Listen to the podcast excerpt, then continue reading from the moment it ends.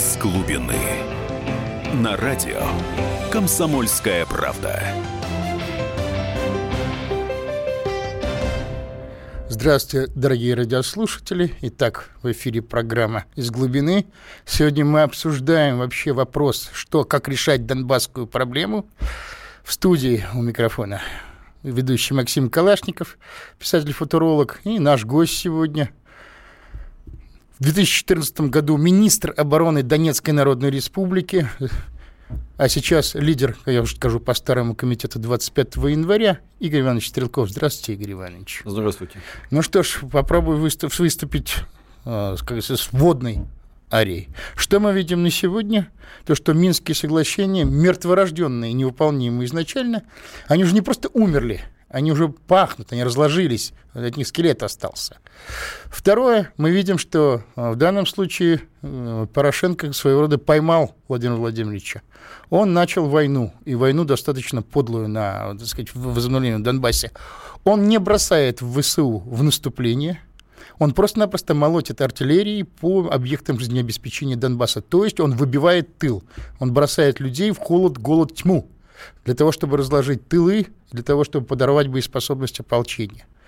И в данном случае Москва ставится перед выбором, либо она продолжает жевать вот эти минские бумажки невыполнимые и в конце концов получает крушение республик, потому что Порошенко ВСУ пытается а, вынудить а, ополчение ДНР, армии, так называемые корпуса а, Донбасских республик, которые, которые уступают в численности группировки ВСУ на наступление – если втрое меньше по численности, как минимум, эти корпуса будет наступления, они там лягут на, вооруж... на укрепленные рубежи. Если же Москва, собственно говоря, вмешается в эту войну, она получит статус международного там, агрессора, прочее, прочее. А так она получит крушение сначала двух республик, а потом, собственно говоря, проблемы в Крыму, войну в Крыму. И вот теперь э, надо решить, что, собственно говоря, что делать Сколько мы говорили о том, что, в общем, в Донбассе живут русские, а не украинцы на самом деле, и им надо помогать, и что надо отказываться от Минских соглашений и решать проблему кардинально, вот этот момент, судя по всему, настает. Вот та вводная, которую мы имеем на сегодня, Игорь Иванович. Ну, Максим, вы, в принципе, сказали уже все то, что мог бы сказать и я. Я даже не знаю, что добавить. Единственное, что, пожалуй, стоит немножко уточнить война на Донбассе не прекращалась ни на один день. То есть э, за все время, начиная с так называемого первого Минска и даже со второго, то есть э, с осени 14 и зимы 15 года, можно по пальцам пересчитать дни, когда на Донбассе не было погибших и раненых с той или с другой стороны, а чаще с обоих. Э, весь текущий год э, Донбасс обстреливали, весь текущий год, ежедневно практически в ополчении были убиты и ранены. Э, местами возникали периодически локальные бои. Просто действительно зимой 15-17 года все это перешло на более высокий уровень, и потери резко увеличились, они начали достигать сотен убитых и раненых с обоих сторон. И здесь еще необходимо добавить, что, конечно, речь идет не только об обстрелах территории Донецкой и Луганской республик, а речь идет о активной разведке боем, которые проводят украинские подразделения силами одного-двух взводов рот, а, в ходе которых даже были на какое-то время захвачены отдельные передовые позиции подразделений корпусов, но после того, как а, корпуса активно ответили, в том числе артиллерией, контратаками, они отошли на исходные позиции. В принципе, эти разведки боем, проведенные как минимум на шести направлениях, показывают, что украинская армия активно ищет, э, прощупывает наиболее вероятные направления для своего будущего наступления. Опять же, имеющаяся информация, которую частично озвучивает и тот же самый Басурин, э, и которую я могу только подтвердить, говорит о том, что Украина проводит скрытую мобилизацию, начиная с Нового года – призывает резервистов АТО, которые уже участвовали в боевых действиях, и готовит новую волну массовой мобилизации, прежде всего в восточных, юго-восточных районах Украины, с тем, чтобы русские, как обычно, воевали против русских. Игорь Иванович, ну действительно не можно говорить, во-первых, о том, что они делают, то есть качественный рубеж перешли и начали что-то вроде вот Ирака 91 -го года э, в исполнении для бедных, то есть бить именно по объектам жизнеобеспечения. Э, да, это тоже есть. То есть сейчас, э, если раньше они обстреливали достаточно хаотично по площадям, то именно в ходе вот данного артиллерийского наступления, как можно сказать, они э, применили тактику именно точечного обстрела объектов жизнеобеспечения, то есть газораспределительных станций, э, линий электропередач. электропередач, подстанций электрических, котельных, то есть все то, что зимой наиболее, от чего наиболее остро зависит жизнь населения. Ну и кроме того, надо понимать, что были нанесены массированные удары именно по опорным пунктам ополчения всеми видами артиллерии – нацеленные на полное уничтожение данных опорных пунктов и всего личного состава, который там находился. И, к сожалению, потери от этого были корпусами понесены достаточно серьезные, то есть превышающие, скажем так, средний уровень. Ну, я не буду озвучивать, естественно, цифры потерь, тем более, что украинская сторона тоже понесла большие потери. Э, но я могу сказать, что мою бытность в Донбассе, таких потерь от артиллерийского огня я ни одного, ну, пожалуй, только бои за Мариновку, там, Степановку. Притом, Игорь Иванович, э, я так понимаю, что вот по моим, по моим источникам, по моим данным, в данном случае северный ветер не очень помогает. Ведь они не идут Я в вообще не собираюсь упоминать северный ветер, э, как таковой, обсуждать эту проблему, поскольку Э, то, что знает весь мир, не положено знать, как известно российскому обывателю. Я все-таки нахожусь под военной присягой, и никто для меня не отменял, и обсуждать это я не буду. Я могу только сказать, что действительно, как вы правильно сказали, э, Порошенко поймал Путина вилку. То есть, э, если российская армия массированно поможет Донбассу, не проявляя, как говорится, не, делая это, опять же, неофициально, без какого-либо официального обоснования – то Порошенко завопит о новом этапе российской агрессии. И учитывая те силы, которые подготовила Украина, уже сейчас там сосредоточено свыше 90 тысяч солдат, а в случае новой мобилизации их количество еще более увеличится, э, скрыть потери будет невозможно. Э, соответственно, мы можем попасть в ситуацию, когда любое применение российских войск в оборонительном варианте будет э, чревато и международными осложнениями дополнительными, и, ну, и внутренними проблемами. Ну что ж, и действительно, и воюют они теперь получше. Это действительно не весна 2014 года. Это они очень хорошо подготовились. Все, что сообщают сейчас с мест, говорит о том, что зачастую им удается поразить э, артиллерийские позиции колонны подразделений корпусов еще до того, как они выдвигаются на огневые позиции. Беспилотники они вешают над ними. Ну, скажем так, удары, скажем да. так, э, известный командир Гиви, как бы я к нему не относился, но факт в том, что он получил ранение, и его подразделение понесло потери, еще не успев доехать до боевых позиций. Его просто накрыли на марше, давайте ну, называть да. вещи своими, своими именами, э, Игорь Иванович. То есть это действительно, тогда они решили проблему, и монстр вырос, и он действительно набрал так сказать, силу. Теперь У он... них э, не надо забывать, что сейчас над Донбассом свободно летают американские беспилотники, по которым никто не стреляет. Э, там свободно летает огромное количество украинских беспилотников. Украинская армия перешла на цифровую связь, э, и у них э, класс их артиллеристов отмечают все люди, которые сейчас находятся на Донбассе непосредственно в боевых порядках ополчения. Уже просто рассчитывать на то, что там стоят какие-то пьяные бомжи, абсолютно не приходится. Ну что ж, что ж, Игорь Иванович, мы обсудим это дело во второй, так сказать, части нашей программы и включим на, на сказать, еще телефонную связь с, с участником, так сказать, событий, наблюдателем. А вы, друзья мои, оставайтесь с нами на нашей волне, мы продолжим после перерыва. Из глубины.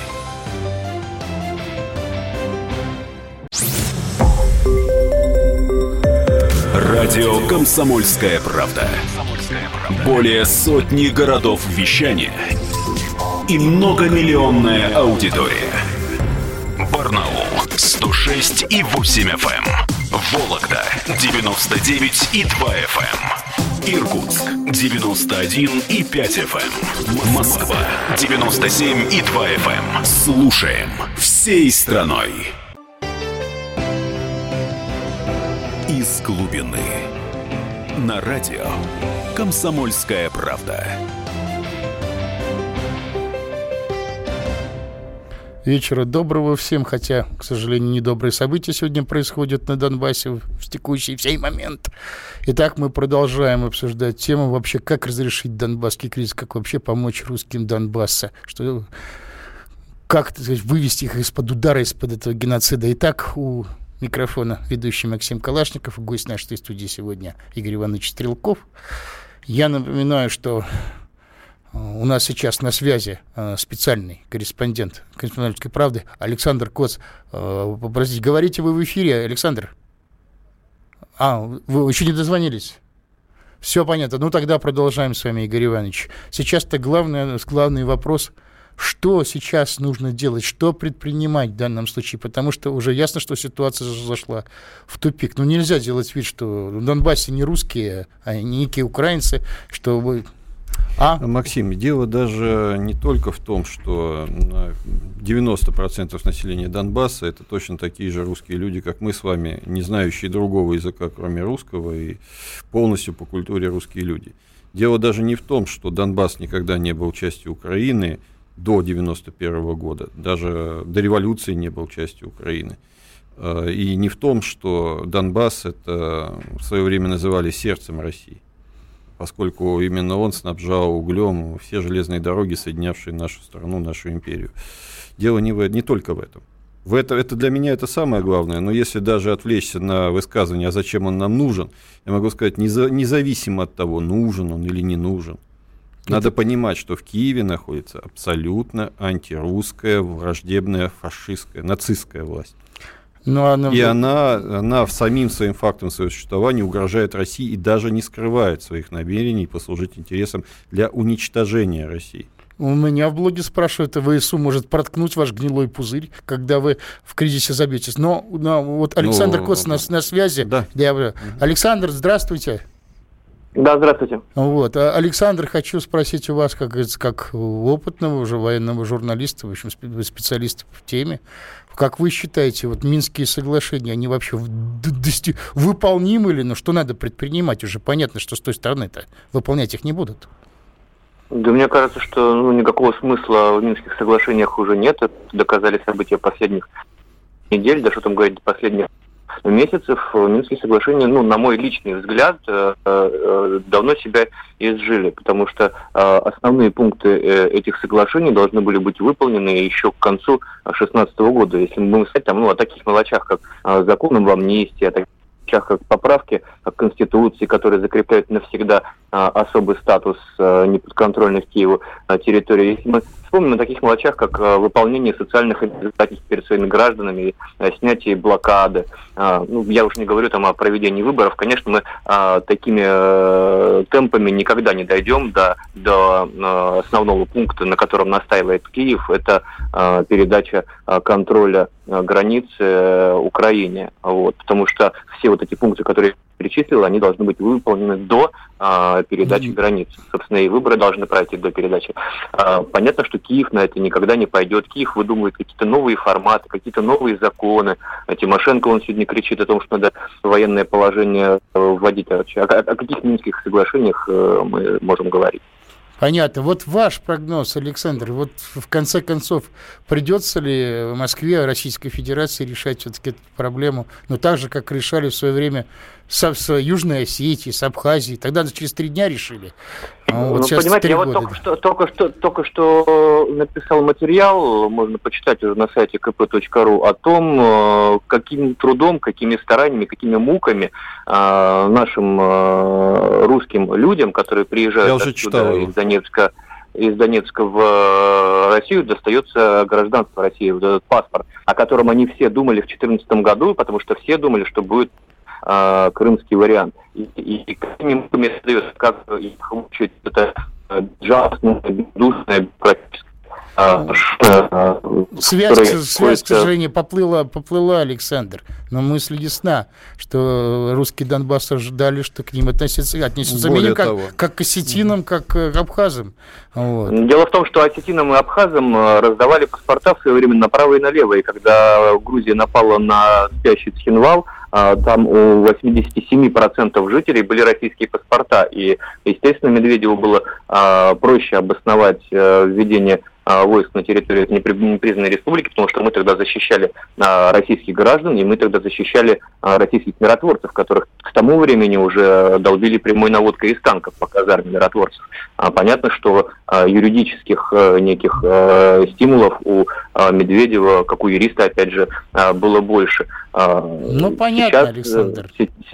Сейчас таких стимулов, к сожалению, нет, и, как мы видим, вот по вот этой, э, вот этой системе выдачи гражданства э, людям, бежавшим от войны, ну, как-то не спешим мы здесь раздавать паспорта гражданам. Ох. Саша, да не мы это делаем, не мы. Вот, мы, понятно, что Спасибо вам громадное за ваш, так сказать, экспертный и опытный взгляд. Ну что ж, Игорь Иванович, а мы попробуем перейти к тому вообще, что, что все-таки делать. Ну вот, пожалуйста, ну нельзя страдать двойными стандартами. Вот на Грузию можно было разгромить ее военные силы и прийти на помощь Юго-Осетии и Абхазии, а здесь нельзя. Но все-таки ведь это делать придется. Ну почему воздушную операцию не в Сирии рыхлить песок дорогими бомбами и крылатыми ракетами, а вот здесь? Пожалуйста. Вот штабы, вот склады.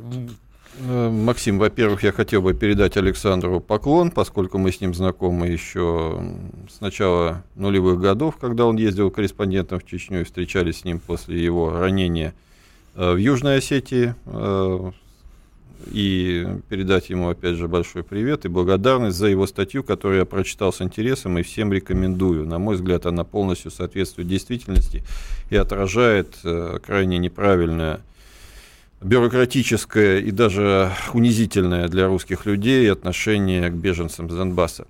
Но, отвечая уже на ваш вопрос, я скажу следующее, что я хочу развить свою мысль, что если Киев твердо намерен воевать, а он твердо намерен воевать, готовится к войне, он постоянно накачивает мускулы, война рано или поздно состоится рано или поздно он атакует.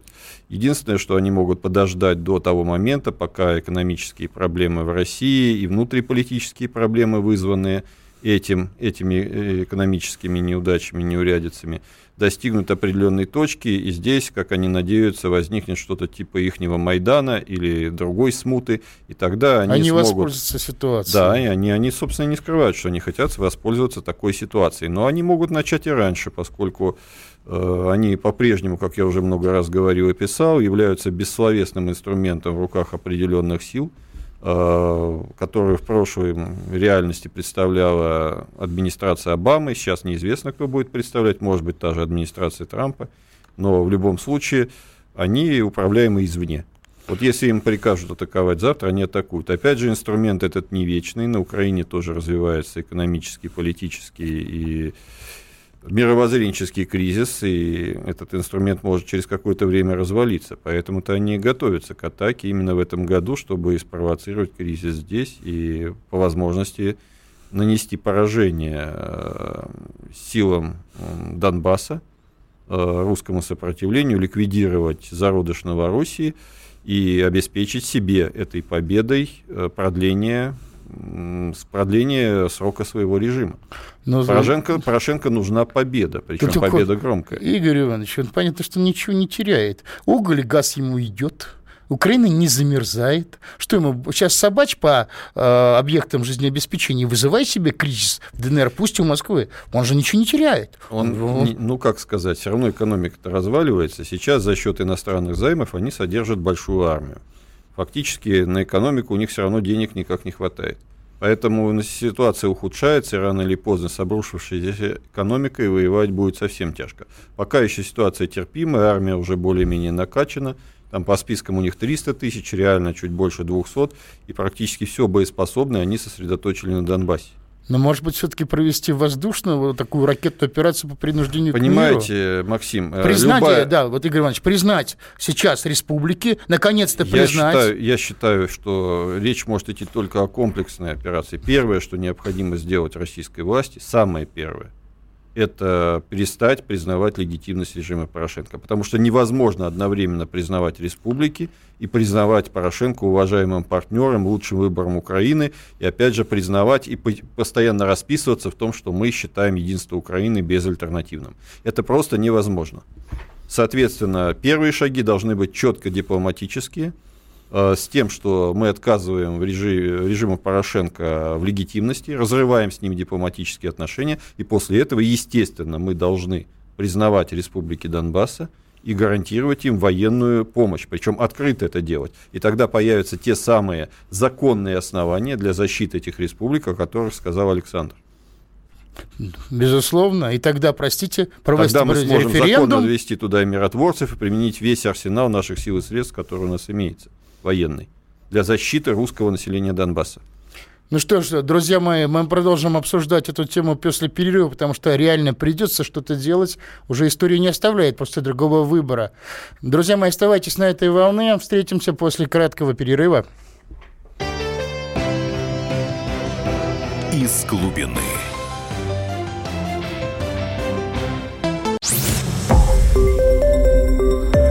Радио «Комсомольская правда». Более сотни городов вещания и многомиллионная аудитория.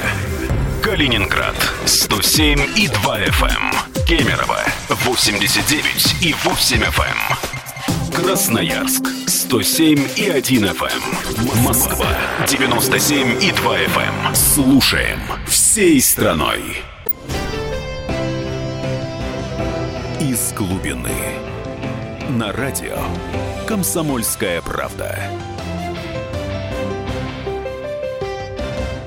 Приветствую вас, дорогие друзья, еще раз. Итак, мы продолжаем обсуждать тему, как вообще сейчас выручить Донбасс, как спасти русских Донбасс, часть, в общем, нашей, часть России на самом деле Донбасс, а не Украины.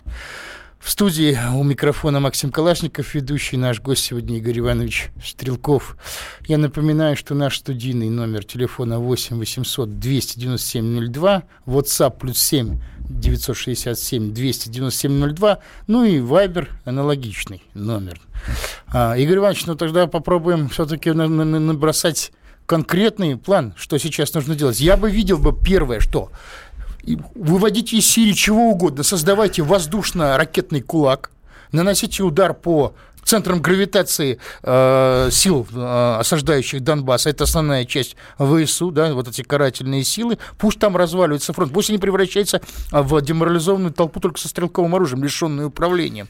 Максим, ну это такая И не немножко... бойтесь никаких санкций больше. Э, Понимаете, любую операцию, тем более операцию против 100-тысячной армии, сосредоточенной на Донбассе, необходимо тщательно подготовить. Естественно. И необходимо сосредоточить все виды. То есть, то есть одним только видом вооружения, авиации, к сожалению, ВСУ не удастся уничтожить. Как не удалось ударами ВКС уничтожить даже не имеющих ПВО боевиков в Сирии. Как Все это- равно без сухопутной армии, причем без достаточно сильной, э, невозможно будет решать весь комплекс необходимых задач. Это во-первых. Во-вторых, нельзя забывать, что у украинских карателей имеется достаточно сильное ПВО, которое в свое время себя показало в той же самой Южной Осетии, когда им Восемь было сбито, ну, там половину свои сбили, скажем так, и повредили, но, тем не менее, около четырех самолетов они сбили или повредили с земли своими ПВО. А силы противовоздушной обороны Украины, они значительно сильнее, как в количественном, так и в качественном отношении. Нельзя забывать, что они два года готовились отражать авиационные атаки Ну да. э, предполагаемых российских агрессоров. Были бы сейчас бы дроны Поэтому да, в первую ударов очередь, что необходимо сделать, это, подчеркиваю еще раз, признать ДНР, ЛНР и официально заключить с ними договор о военном сотрудничестве, о защите, ввести туда миротворческие силы. И после этого предоставить уже Украине вилку. Либо они нападают на российских миротворцев и тем самым развязывают войну против, фактически против России, хотя они и так заявляют, что воюют против России каждый день, либо выводят свои войска с территории и нереально начинают выполнять новые уже соглашения, потому что Минск-2 умер, и возврата к нему уже не будет никогда. И одновременно, естественно, такие дипломатические методы необходимо подкреплять э, военной силой, иначе никак. Для этого необходимо создать, официально создать мощную группировку. Причем не группировку надо создавать не только на Донбассе. Нельзя забывать, что Украина готовилась к войне именно на Донбассе. Там украинская армия выстроила на оккупированных терри- территориях Донецкой и Луганской республик несколько полос обороны, создала массу укрепленных районов и э, явно рассчитывает, что российские вооруженные силы, возможно, вместе с э, корпусами сломают себе шею, пробивая, или, по крайней мере, обольются кровью. Поэтому, если давить уже на Украину, если с ней какие-то вопросы необходимо решать, необходимо, чтобы Украина поняла, что если она будет воевать против России, если она атакует миротворцев, если она атакует Донбасс, то она может получить войну по всему фронту, а не только там, где она готова воевать. И необходимо также сразу применять экономические методы борьбы. Действительно, как вы правильно отметили, у нас очень странная получается ситуация. В то время как э, украинские националисты срывают флаги с российского посольства, э, устраивают теракты, засылают диверсантов на российскую территорию, устраивают разного рода провокации, вплоть до убийств и расстрелов, то мы продолжаем поставлять на Украину газ. Донбасс, опять же, через господина Плотницкого, вернее, пана, поставляет уголь. И все замечательно, и все хорошо. Поэтому Украина и не замерзает, поэтому, собственно говоря, и все люди, которые, может быть, и рады бы выступить против Порошенко, с недоумением разводят руками и говорят, а как мы будем выступать, если Россия нас не поддерживает? Вот если Россия четко обозначит, что режим Порошенко преступный, она будет против него бороться и подтвердит это реальными конкретными действиями, без оглядки на отдельных там Миллеров или там Зурабовых, у которых там бизнес, то тогда положение Порошенко сразу значительно ухудшится. То есть надо наступать на всех трех фронтах, на дипломатическом, на экономическом и готовить наступление на военном, если это понадобится. Но если военный, то таким образом надо брать весь спектр воздействия. Понятно, что с территории ДНР, ЛНР можно какими-нибудь сплавами или артиллерией там бить по батареям, по позициям, а заходить-то надо будет в тыл, если Максим, чего. на самом деле, для, если будет развернута полномасштабная, полноценная группировка российских войск, именно полноценная, э, Украина не сможет парировать удары, поскольку наступление одновременно может вестись Э, от, от Луганска до Харькова и севернее, и из Крыма, и российские вооруженные силы вполне свободно могут высаживать и морские десанты где-то в районе Одессы. У нас достаточно серьезные воздушно-десантные войска. И кроме того, я уже не говорю, что у нас есть достаточно большие военные базы на территории Беларуси. По, по идее, с этой точки зрения, если не устраивать бойню на заранее огороженной территории, то есть где ни справа, ни слева не зайти, то российская армия имеет все преимущества, и Украина это должна четко осознавать. Но, подчеркиваю еще раз, этому должно предшествовать э, признание режима Порошенко агрессивным, агрессором, и разрыв с ним э, дипломатических отношений. Пока же мы видим, что господин Песков сегодня заявил, или вчера, да, ну или сегодня он заявил что о том, что... проблем нету. Нету, что это чисто внутри украинский конфликт, который вот типа нас не совсем-то и касается, если вообще касается. Да, он бы еще крипто, криптобандеровцами ну, естественно, назвал естественно, в такой ситуации, Донбасса, да. естественно, в такой ситуации, ничего не боясь, Порошенко готовится воевать так, как ему удобно. А закон любой войны, если ты хочешь вообще выиграть войну, а не проиграть ее, надо навязывать противнику свои правила, а не играть по тем, которые Безусловно. выстраивает он. И использовать все возможные рычаги, Горячий, вплоть до подполья, вплоть до того, что русских э, Донбасса, которые бежали сюда, надо не выдавать Киеву на смерть. У нас, а, э, извините, э, готовить в разведшколах. У нас, у нас как? есть все инструменты, в России сейчас есть все инструменты для комплексного воздействия на Украину, причем если задействовать их все, возможно, война-то и не понадобится. Если противник реально поймет, что все эти инструменты будут задействованы в случае его отказа, у него будет очень небольшая мотивация продолжить противостояние. Но нам всегда все время говорят о том, что вот тут написал нам некий Дмитрий, что за войну с Украиной впилят такие жесткие санкции, что мало не покажется обычным людям в стране. Простите, э, Дмитрий, я начну все-таки ответ как, как экономический обозреватель большой газеты, который проработал. Дмитрий, я э, точно вам скажу, что санкции, во-первых, уже введены, это во-первых. Просто надо ввести эту операцию очень быстро и поставить Запад перед фактом. В ядерную войну, понятно, за Украину он не полезет. Дальше. Какие санкции?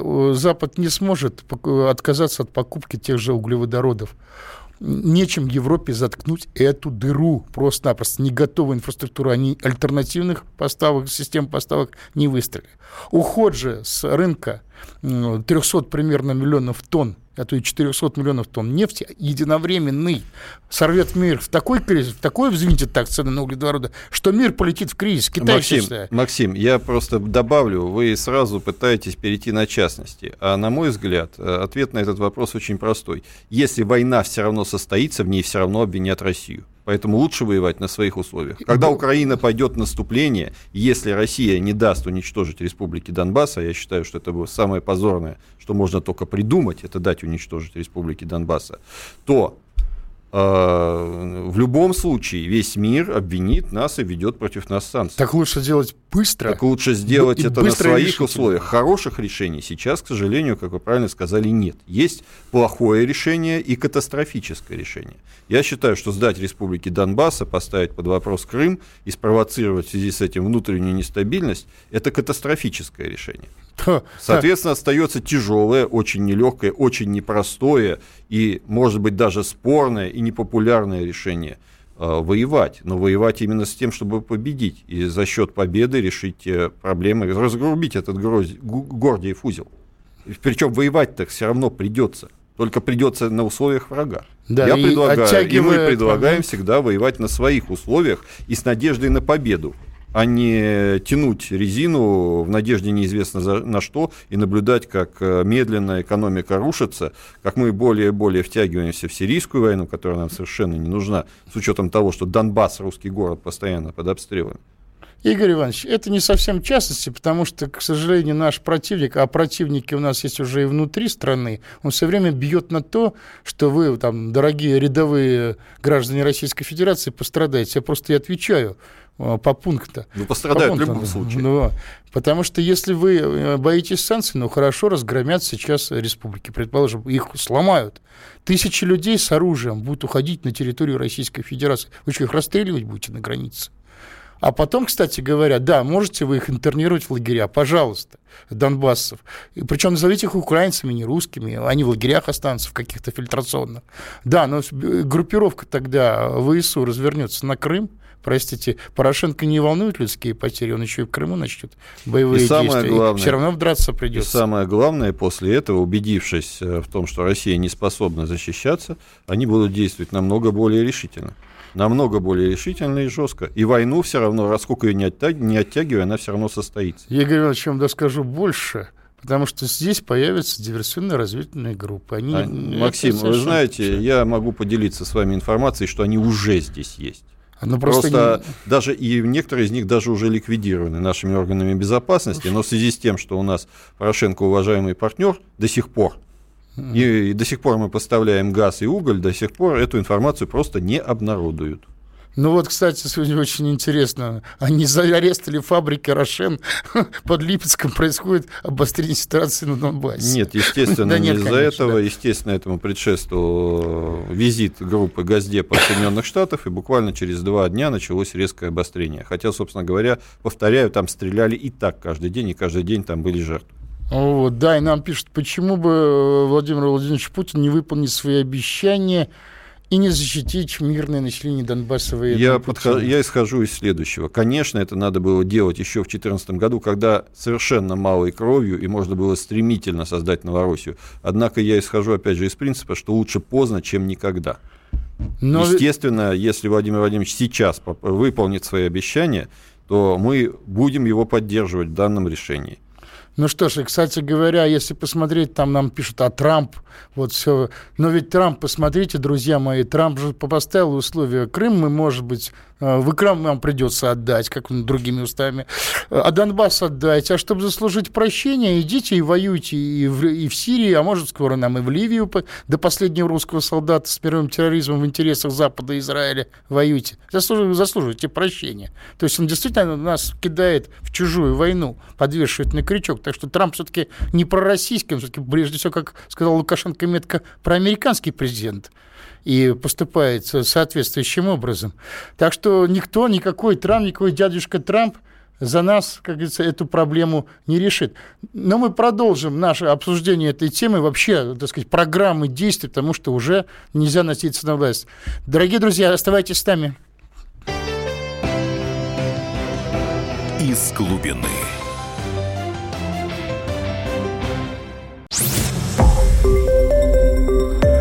Радио «Комсомольская правда». Более сотни городов вещания и многомиллионная аудитория.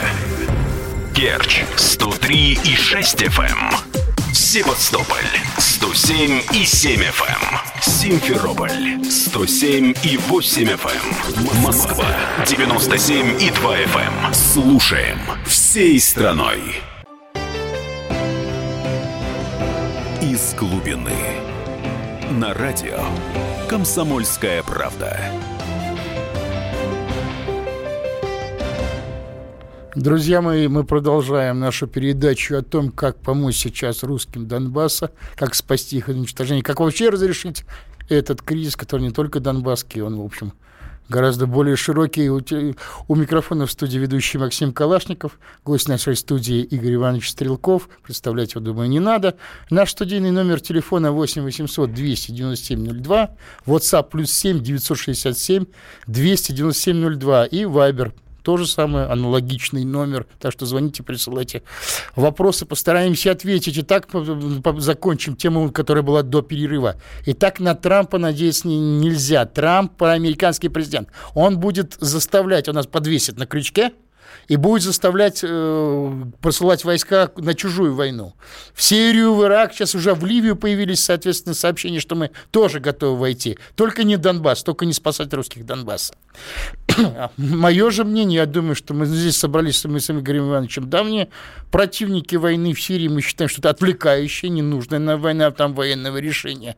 Нет, нам надо не, не заниматься ей. Нам... А, Максим, не совсем так. Там, наверное, есть военное решение, однако я ну, полагаю... Дорогое. Во-первых, я полагаю, что бороться с ИГИЛ в первую очередь должны страны, которым ИГИЛ непосредственно угрожает. Например, Израиль, который находится непосредственной близости от ИГИЛ, но не послал на эту войну пока ни одного солдата. И более того, успешно бомбит наших союзников, союзников Асада, Хизбаллу на территории Сирии. В этом отношении, ну, там есть и Иордания, есть Саудовская Аравия, есть Ирак, есть Иран, есть Турция, в конце концов. Вот им ИГИЛ угрожает непосредственно, пусть они и воюют. Мы можем им оказывать, тем более тому же Асаду, какую-то помощь, но у нас есть своя непосредственная опасность. Для нас русофобский режим нацистский в Киеве намного опасней, чем любые террористы Большая в Сирии. проблема, естественно.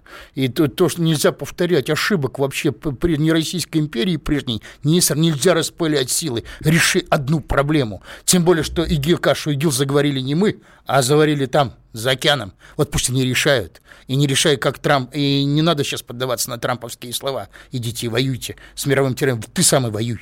А мы Нет, решим ну, свои действительно, проблемы. учитывая, что мы фактически ведем так или иначе войну на два фронта, поскольку, естественно, что без российской помощи Луганская и Донецкая Народная Республика не смогли бы продержаться ни два года, ни даже меньше, естественно, нам надо что-то выбрать, что-то одно. Надо выбрать стратегическое направление, где нам необходимо одержать победу. В Сирии в ближайшее время победа невозможна. Даже если мы, так сказать, в союзе младшими помощниками у Трампа отвоюем ИГИЛ, Э, все равно после этого война продолжится. Там, естественно, поддерживаемая турками зеленая коалиция снова будет воевать с Асадом.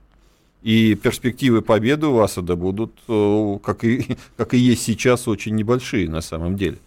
Учитывая, что, опять же, американцы собираются столкнуть нас с Ираном, но я не хочу углубляться в эту тему. Нам надо решить проблему Украины проблему русофобской нацистской Украины, которая возникла после переворота. Это с приходом к власти главное. людей, которые ненавидят Россию и сознательно работают на ее разрушении извне и изнутри.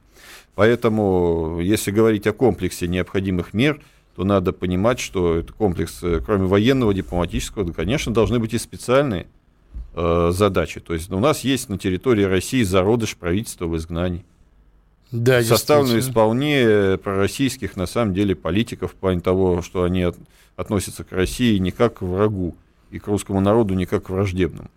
И необходимо просто хотя бы запустить процесс поддержки этого правительства. Игорь Иванович, я скажу даже больше. Если провести ту операцию, о которой мы с вами говорим, если бы группировка ВСУ понесет поражение, во-первых, Украина пойдет, впадет в острый внутренний кризис.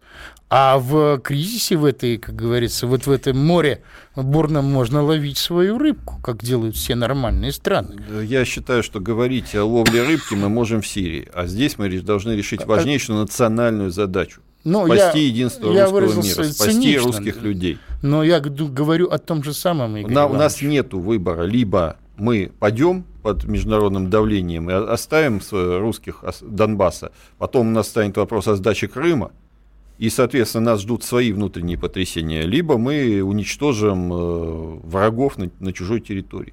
Вариантов нету, война все равно будет. Будет ли она на нашей территории или она будет на территории Украины, это без разницы. Нам спрашивают, кстати, слушатель с территории бывшего СССР, не лучше ли говорить о мире на Донбассе. Ну, дорогой наш друг, для того, чтобы говорить о мире, надо сначала, в общем, покончить с врагом. Два года, два с половиной года пытались всеми правдами и неправдами заключить некий компромиссный мир, причем с огромными уступками и полностью игнорируя волю населения Донбасса полностью игнорируя эту волю, которую я лично наблюдал своими глазами, когда в осажденный Славянск приезжали автобусы, много автобусов из уже занятых подразделениями АТО, э, городов и поселков Донецкой республики. И люди битком просто стоя ехали, чтобы только проголосовать на референдуме за независимость Донецкой Народной Республики. В полной уверенности, что следующим будет референдум о присоединении к России. Так что не и надо спекулировать это, на теме, что условно говоря, Донбасс не Крым. Э, ну, это можно еще вернуться, хотя времени у нас практически нет. Э, но я Мы хочу сказать, отдельно что... поговорим с вами. Э, о мире болтали два с половиной года. Причем мы два с половиной года пытались убедить и сказать, и если кто-то знакомился с моими статьями и выступлениями, я два с половиной года толдычил, с этими людьми мир невозможен. Они все равно готовятся и будут готовиться к войне. Они будут воевать, другого пути у них нет. И когда вы говорите о мире на Донбассе, то мир может быть только два, в двух вариантах. Либо там будет мир навязанный российским оружием, либо там будет мир, навязанный украинским оружием. Компромисса не будет. У нас, вам, конечно, идут вопрос за вопросом. То, что называете санкциями, это фигня. Они начнут да, они начнут тогда заблокируют нам интернет, Вайбер, WhatsApp и Microsoft. Да, пожалуйста, подарок будет просто. Мы не умрем от этого. Мы а... просто сможем, появится возможность запустить все свое, а не платить вот деньги за вот рубеж. Именно. Но до нас дозвонился слушатель. Владимир, говорите, пожалуйста, в эфире. Здравствуйте. Я вот хочу спросить Стрелкова. А вот скажите честно, почему в 2014 году не, э, Россия не проявила э, таких энергичных действий? Ведь тогда фактически украинцы, э, они не хотели даже воевать. То есть у них в голове это не укладывалось. И почему сейчас, какие планы, как вы считаете, со стороны России будут предприниматься? Вот я к Стрелкову хочу обратиться. Э, отвечаю вопрос элементарный, я на него уже много раз отвечал. В 2014 году российская власть, на мой взгляд, уступила международному шантажу, в первую очередь потому, что испугалась санкций в отношении так называемых государствообразующих компаний и в отношении конкретных лиц, которых сумели вывести за последние 15 лет огромное количество средств за рубеж. Именно поэтому приехал уговаривать Путина не кто-нибудь, а президент Швейцарии, поскольку в основном средства оседали все именно в швейцарских банках. Собственно говоря, вот и ответ на все вопросы. В данном случае интересы нашей элитки были поставлены выше национальных и государственных интересов. Еще раз подчеркиваю, что если эта ситуация сейчас изменится, то лучше поздно, чем никогда. И если говорить о действиях э, России сейчас, то, к сожалению, я не могу отвечать за действия, э, какие, что-либо прогнозировать достаточно достоверно по причине того, что я к российской власти никакого отношения не имел и не имею. Нам пишут, дорогие друзья, вы сейчас отдаете себе отчет, что говорить о полномасштабной войне с гибелью множества мирного населения. Дорогой слушатель, это сейчас будет гибнуть мирное население под обстрелами. А быстрая операция в стиле там... Максим, ну, давайте не будем э, лицемерить, да. все равно на любой войне гибнут мирные жители. Но это минимум война жертв. все равно будет. Так давайте его с минимум жертв проведем. Давайте хотя бы в ней победим. Я не знаю, будет ли там минимум жертв или минимум. Война все равно будет. И в ней надо либо побеждать, либо надо сдаваться. Но я напомню выражение Клаузевица, что высшая гуманность это единственная быстрая, быстрота и решительность, а не затягивание этих действий. Тогда крови будет море. И тем более, что та операция, о которой мы сегодня с вами говорим, это не сплошные я еще хочу сказать, я, прошу, я хочу сказать, что война стала неизбежной ровно с того момента, как российская власть воссоединила Крым, и с того момента, как после этого в Киеве был оставлен тот, тот та хунта, которая пришла к власти. С этого момента война стала неизбежной, со всеми жертвами. И просто, ну, безусловно, если ты нанес ранение противнику и отступил, не, не, не смертельное, естественно, он ответит, надо было идти сразу. Но что сейчас? Мы сейчас, дорогие радиослушатели, говорим, что тогда-то шансы упустили, тогда можно было это сделать. Лучше поздно, чем лучше, никогда. Тоже лучше уж сейчас, чем, чем когда-нибудь, так сказать, чем вообще упустить этот шанс. Вот. Ну что ж, дамы друзья, к сожалению, вопросов очень-очень много, мы не успеваем ответить, Игорь Иванович. Следите за нашими сайтами, на нашей странице ВКонтакте, на нашем сайте ОД Новороссия. Заходите и читайте, задавайте вопросы.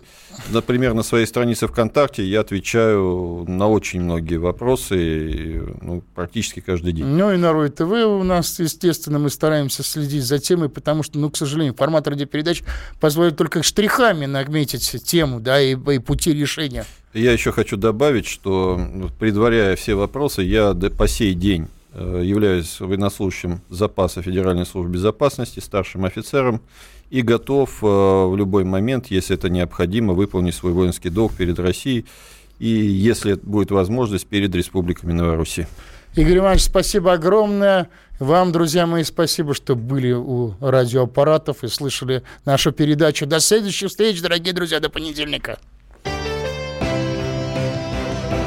Из глубины.